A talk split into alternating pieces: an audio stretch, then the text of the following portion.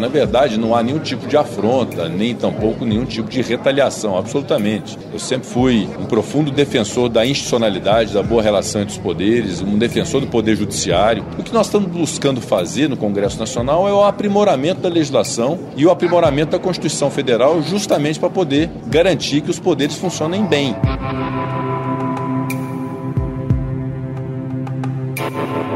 Apesar do presidente do Senado, Rodrigo Pacheco, minimizar a situação, a casa deu recado e aprovou um pacote de medidas para limitar a atuação do Supremo Tribunal Federal. No plenário, senadores aprovaram em dois turnos, por 52 votos a 18, um texto que estabelece que os magistrados ficarão impedidos de suspender por meio de decisões individuais a vigência de leis aprovadas pelo Legislativo. Em encerrada a votação em primeiro turno, determina a Secretaria-Geral da Mesa que mostre no painel o resultado. Votaram sim 52 senadores, não 18 senadores, nenhuma abstenção. Aprovada a proposta.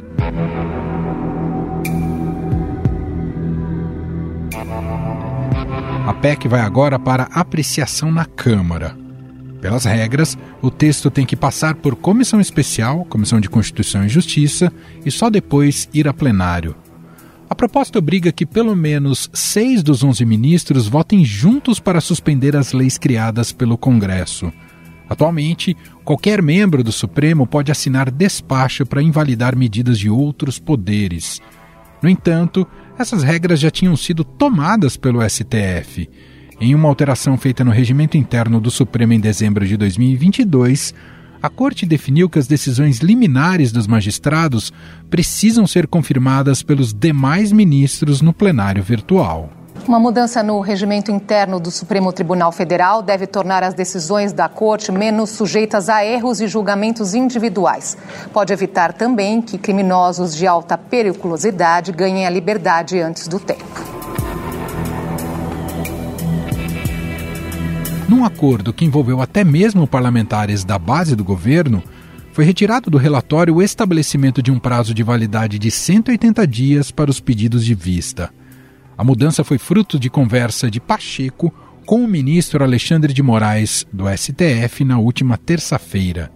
De acordo com o presidente do Senado, o magistrado compreende que a intenção é melhorar a relação entre os poderes. Significa dizer que uma lei votada nas duas casas do Legislativo e sancionada pelo presidente da República só pode ser declarada inconstitucional a partir do Supremo Tribunal Federal por sua força colegiada e não por uma decisão isolada de um ministro. Portanto, eu considero algo adequado do ponto de vista jurídico, do ponto de vista político e para a preservação institucional da boa relação entre os poderes.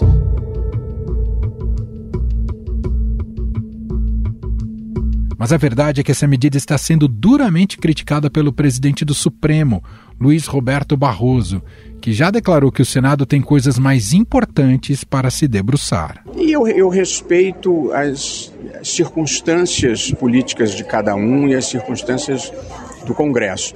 E tenho procurado expor a minha visão de que mexer no Supremo não deve ser uma prioridade eh, nesse momento em que o país tem tantas outras demandas mas o Congresso é o lugar próprio do debate público e eu estou participando do debate público dizendo que não acho uma boa ideia, mas é, cabe aos parlamentares deliberarem. Eu preferiria é, que não houvesse é, mudanças no Supremo nesse momento porque passa uma impressão equivocada de que o, pro, o, problema do país passa pelo Supremo. Na verdade, as soluções para o país é que passam pelo Supremo.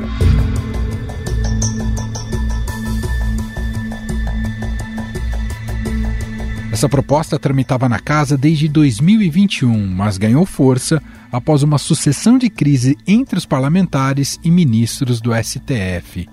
Os atritos entre os dois poderes envolvem temas como a descriminalização da maconha e do aborto, que foram levadas a julgamento no plenário da Suprema Corte. O aumento de jovens sem instrução, pretos e pardos presos, principalmente por tráfico de entorpecentes. E aí voltam por furto, voltam por roubo. E é um ciclo que nós acabamos criando, nós, enquanto instituições, por essa interpretação da lei que quis compensar a despenalização do usuário, puxando um naco do usuário para traficante.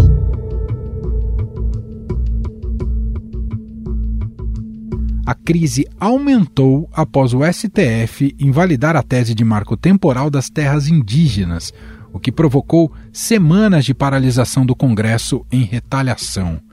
O decano do Supremo, o ministro Gilmar Mendes, chegou a comparar as medidas debatidas no Senado à ditadura de Getúlio Vargas. Não, não faz nenhum sentido. Eu gostaria de lembrar aos senhores que isso é uma quebra, inclusive, da ideia da divisão dos poderes.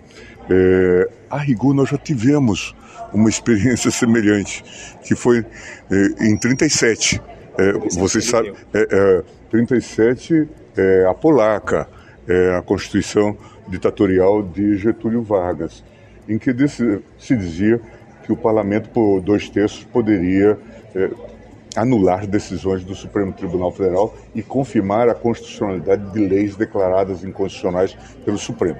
Mas não houve parlamento em 37. Então, isto foi feito por decreto do presidente. Então, isso precisa ser olhado é, com muitíssimo cuidado. Eu não tenho a menor dúvida de dizer que se trata de uma proposta absolutamente inconstitucional. Ela, na verdade, não passa em qualquer crivo de um modelo de Estado de direito constitucional. O ministro foi ainda mais firme ao dizer que a corte derrubará quaisquer projetos que venham a limitar os poderes de seus membros.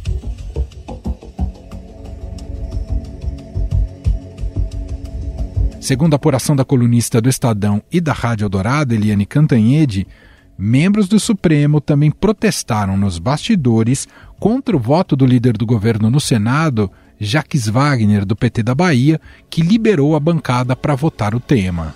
O Supremo imaginava que a PEC fosse apoiada só por esse, esse bolsão de direita e que não passaria. O que fez toda a diferença foi o governo e o PSD. E o grande momento da votação de ontem foi o voto do líder do governo no Senado, o uh, Jacques Wagner, é, senador da Bahia, ex-governador da Bahia e, afinal das contas, líder do governo. O, eu tive contato ontem, é, contatos com ministros do Supremo e eles estavam muito irritados. Né? O, eu vou repetir o que um deles me disse. Disse que acabou a lua de mel com o governo e que foi uma traição rasteira. Né? É, ele estava muito irritado com a união, exatamente do que eu falei, dos bolsonaristas é, com o líder do governo contra o STF. Então, o, inclusive, esse ministro, é, na conversa comigo, deu um ultimato no governo. Ou Jacques Wagner é, renuncia, ou é afastado da liderança, ou o, o, não tem papo entre o Supremo e o STF. Acabou a interlocução. E eles não acreditam de jeito nenhum que o voto do Jacques Wagner foi um voto pessoal da cabeça dele. Né? O que os ministros do Supremo vislumbram, e eu concordo com eles, é que houve um acordão. Né? O PT vota com o Supremo, e aí o Lula fica bem com o Supremo, e o Jacques Wagner vota com o, uh, com o Centrão, com os bolsonaristas, com o Senado Federal e, inclusive, com o presidente do Senado, Rodrigo Pacheco, que é do PSD. O PSD também votou a favor. Ou seja, né, que foi um acordão para enganar bobo.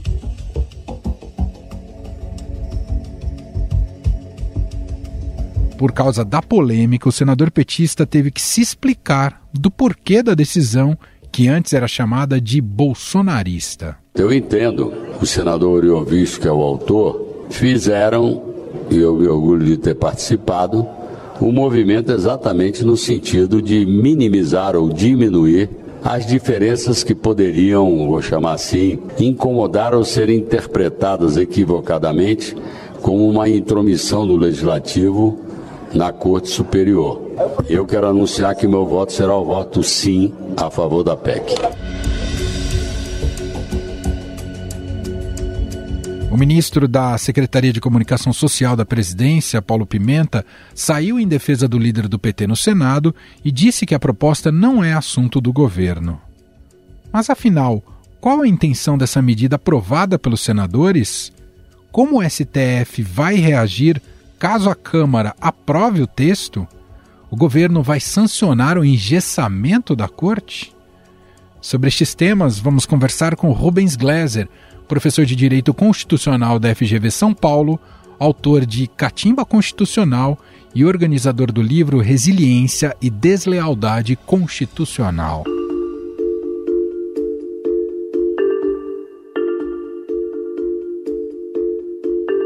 Olá, Gleiser, seja bem-vindo mais uma vez por aqui, tudo bem? Olá, Manuel, eu que agradeço o convite, um abraço a todos os ouvintes. Bom, Gleiser, a crise entre o legislativo e a alta cúpula do judiciário voltou a se acentuar nessa semana com a aprovação dessa PEC que limita as decisões individuais dos ministros. A reação do Senado vem na esteira de uma série de julgamentos do Supremo que a gente até tratou aqui não faz muito tempo, que mexeram aí com os brios do Congresso, como marco temporal, descriminalização das drogas, liberação do aborto para até 12 semanas após a concepção, entre outros temas. Começo aqui te perguntando, você entende essa contraofensiva, não sei se a gente pode colocar assim, ou essa ofensiva dos parlamentares como algo do jogo da relação entre os poderes ou há um risco de ruir a estabilidade institucional na, na nossa democracia? Bom, eu acho que esse é um caso especial. Ele foge dos parâmetros de normalidade. Eu não sei se ele faz ruir a normalidade, porque acho que a normalidade ruiu há um bom tempo. né, mas ela com certeza estabelece um marco novo de tensão dos poderes, a dificuldade de governabilidade, a desconfiança nas instituições. E é um caso cheio de nuances, é um caso muito difícil. Às vezes, se você olha só para a PEC, parece que ela não é tão dura assim. Né? Você fala, olha, está mexendo um pouco com pedido de vista, você está impedindo monocráticas que não, não ouvem a advocacia da União, que não houve a presidência do Senado, enfim, é um controle sobre excesso de decisões monocráticas. Então, aparentemente, é uma proposta de emenda à Constituição que segue na esteira de uma crítica bem consolidada contra o Supremo, contra excessos que acontecem, para corrigir falhas de desenho institucional. Então, pessoas dentro da comunidade jurídica falaram: olha, é constitucional, é normal, é salutar e não tem nada de ataque e vem em boa hora. Só que tem um contexto maior também nisso tudo tem um ataque porque ele tem várias ameaças junto dessa aprovação, que é inédita, né? Então, modificação a contragosto do Supremo na sua estrutura, afrontosa mesmo. Então, agora você começa a dizer o seguinte: o Congresso tem poder de falar, olha, a gente tocou essa aqui, nós temos outras mais poderosas para seguir adiante. E nós temos capacidade de fazer isso. Temos a sociedade do nosso lado, temos uma ampla coalizão para fazer isso. Então, tem um quê de ensaio, de teste nessa PEC, que é quase inofensiva, mas que abre espaço para outra que já começou a tramitar também, do Congresso poder sustar decisões do Supremo, que é muito mais grave, é muito mais controverso, muda o equilíbrio de poderes e vem num contexto muito específico também no qual o Congresso está tentando aumentar cada vez mais, ampliar cada vez mais o seu controle sobre o orçamento público, em detrimento do presidente da República. Então, além do orçamento secreto 2.0 que nós temos hoje em dia no governo Lula, o Congresso quer aumentar o orçamento secreto e fazer as emendas de líderes partidários. Né? Ele quer diminuir cada vez mais a capacidade de barganha e de poder de decisão do presidente de decidir como investir recurso público. E quem é a grande barreira a isso é o Supremo Tribunal Federal. Então, ameaçar e domesticar o Supremo é um jeito de garantir não só a supremacia em abstrato do Congresso, mas de evitar que essas ações mais escusas, essas grandes deturpações sobre o nosso sistema político, que o Congresso já anunciou que quer fazer, passem sem controle. Então, tem vários jogos sendo jogados ao mesmo tempo a partir da aprovação no Senado dessa PEC.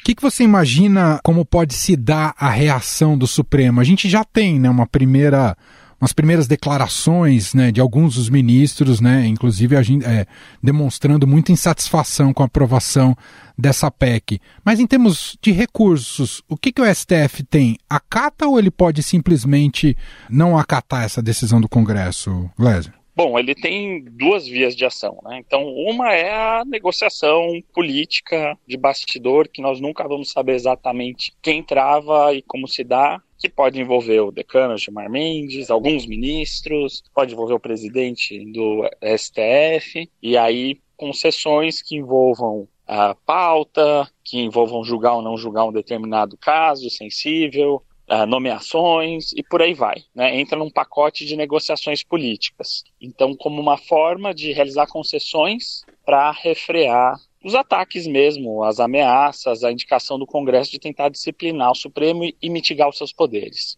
A outra é que funcionaria talvez mais no papel, é o seguinte: o Supremo tem o poder de, uma vez aprovada uma emenda constitucional, se um partido entrar com uma ação pedindo que ele examine a constitucionalidade dessa emenda constitucional, ele dizer, não, é inconstitucional essa emenda. É evidente que isso não resolve o problema, porque aí isso abre espaço para uma nova rodada de resposta do Congresso, que pode, no caso, fazer a mesma emenda novamente, ou pode aprovar aquela emenda que susta poderes e vai sustar, inclusive, essa decisão, né, que poderia sustar decisões e susta essa que derrubou a outra emenda constitucional. Então, você pode ter rodadas sucessivas e quem ganha nesse braço de ferro é quem tem mais reputação e mais capital político.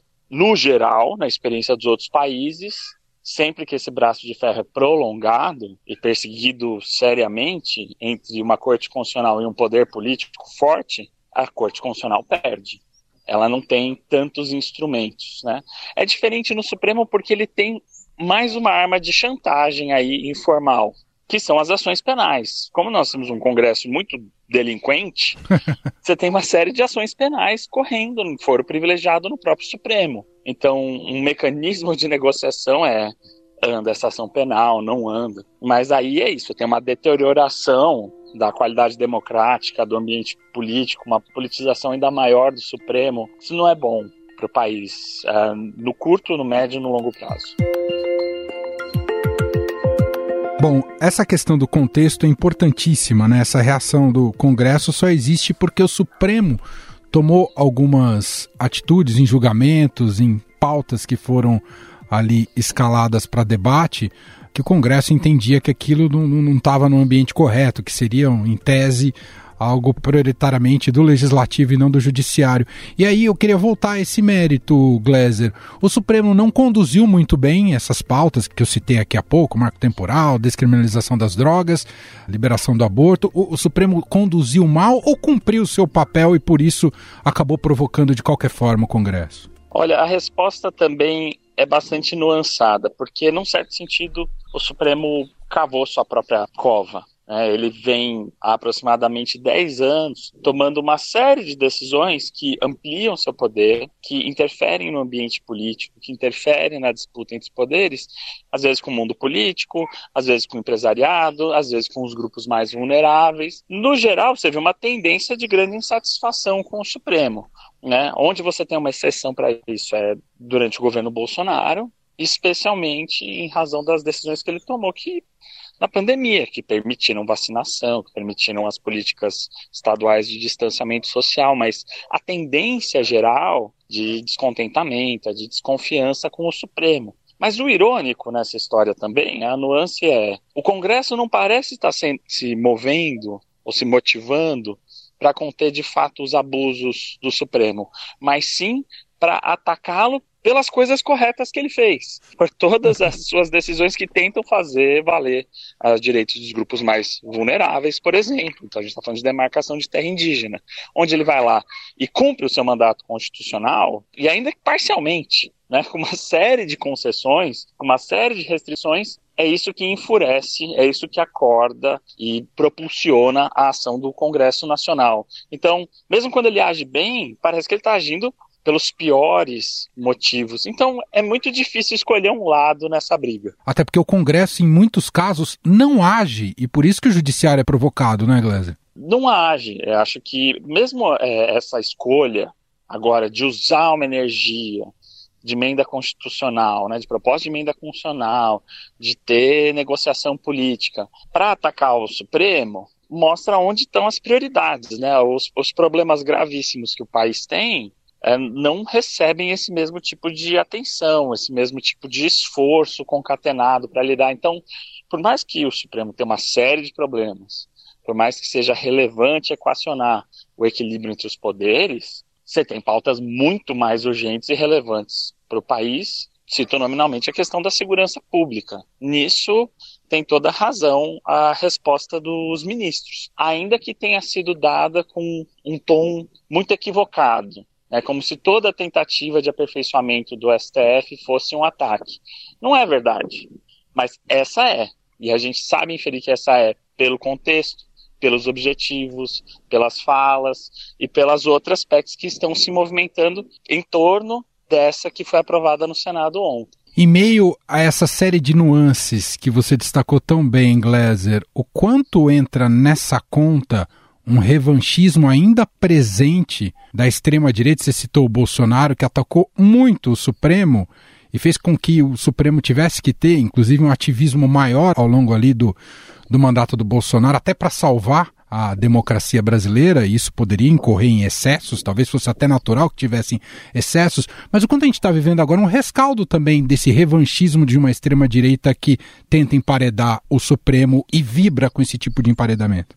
Bom, você tem esse revanchismo, né? Você teve esse acúmulo da extrema-direita que vê em atores como o ministro Luiz Roberto Barroso, como o ministro Alexandre de Moraes, os grandes inimigos da República, os grandes responsáveis pela própria derrota eleitoral do Bolsonaro. Então você tem isso, mas eu acho que não é só esse setor. Eu acho que esse discurso, esses atores levam para frente o discurso público mais raivoso, tem oportunidade eleitoral, é um monte de gente surfando nessa onda, mas existe um oportunismo também de outros setores que estão incomodados como o Supremo agiu ao longo desses anos. Ele conseguiu desagradar quase todo mundo ao longo desse tempo. Direita, esquerda, mercado financeiro, é isso, os movimentos sociais. Então, Muita gente, por horas, foi agraciada por, por, decisões do Supremo, mas, no geral, o saldo é de insatisfação, por sentir que é voluntarista, por sentir que é arbitrário, por sentir que eles tiveram um projeto de comunicação, vai uma política de comunicação descuidada, e de que eles se sentem acima de qualquer crítica. E isso aparece nesse embate. As respostas institucionais dadas, especialmente pelo decano do tribunal, na sessão do dia 23, ela vem um pouco com esse ar. Qualquer tentativa de mudança é uma afronta, a gente não fez nada de errado, prestamos bons serviços ao país. Nessa hora eu só imaginei a quantidade de material que a extrema-direita pode produzir para circular no WhatsApp e outras mídias sociais, ironizando essa fala.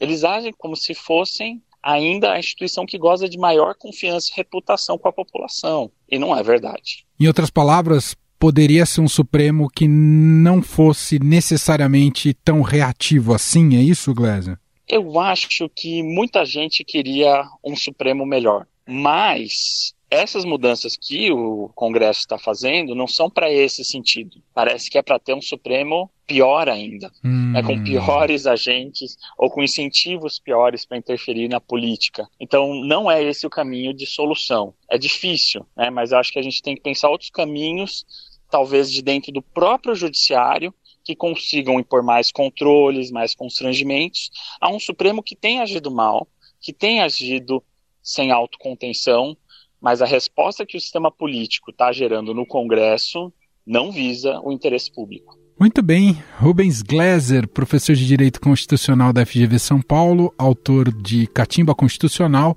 e organizador do livro Resiliência e Deslealdade Constitucional. Tenho certeza que teremos muito mais episódios de desdobramentos a partir desse caso, então fico aqui com um até logo, Gleiser. Obrigado por hoje, viu? Eu que agradeço, um grande abraço a todos. Estadão Notícias.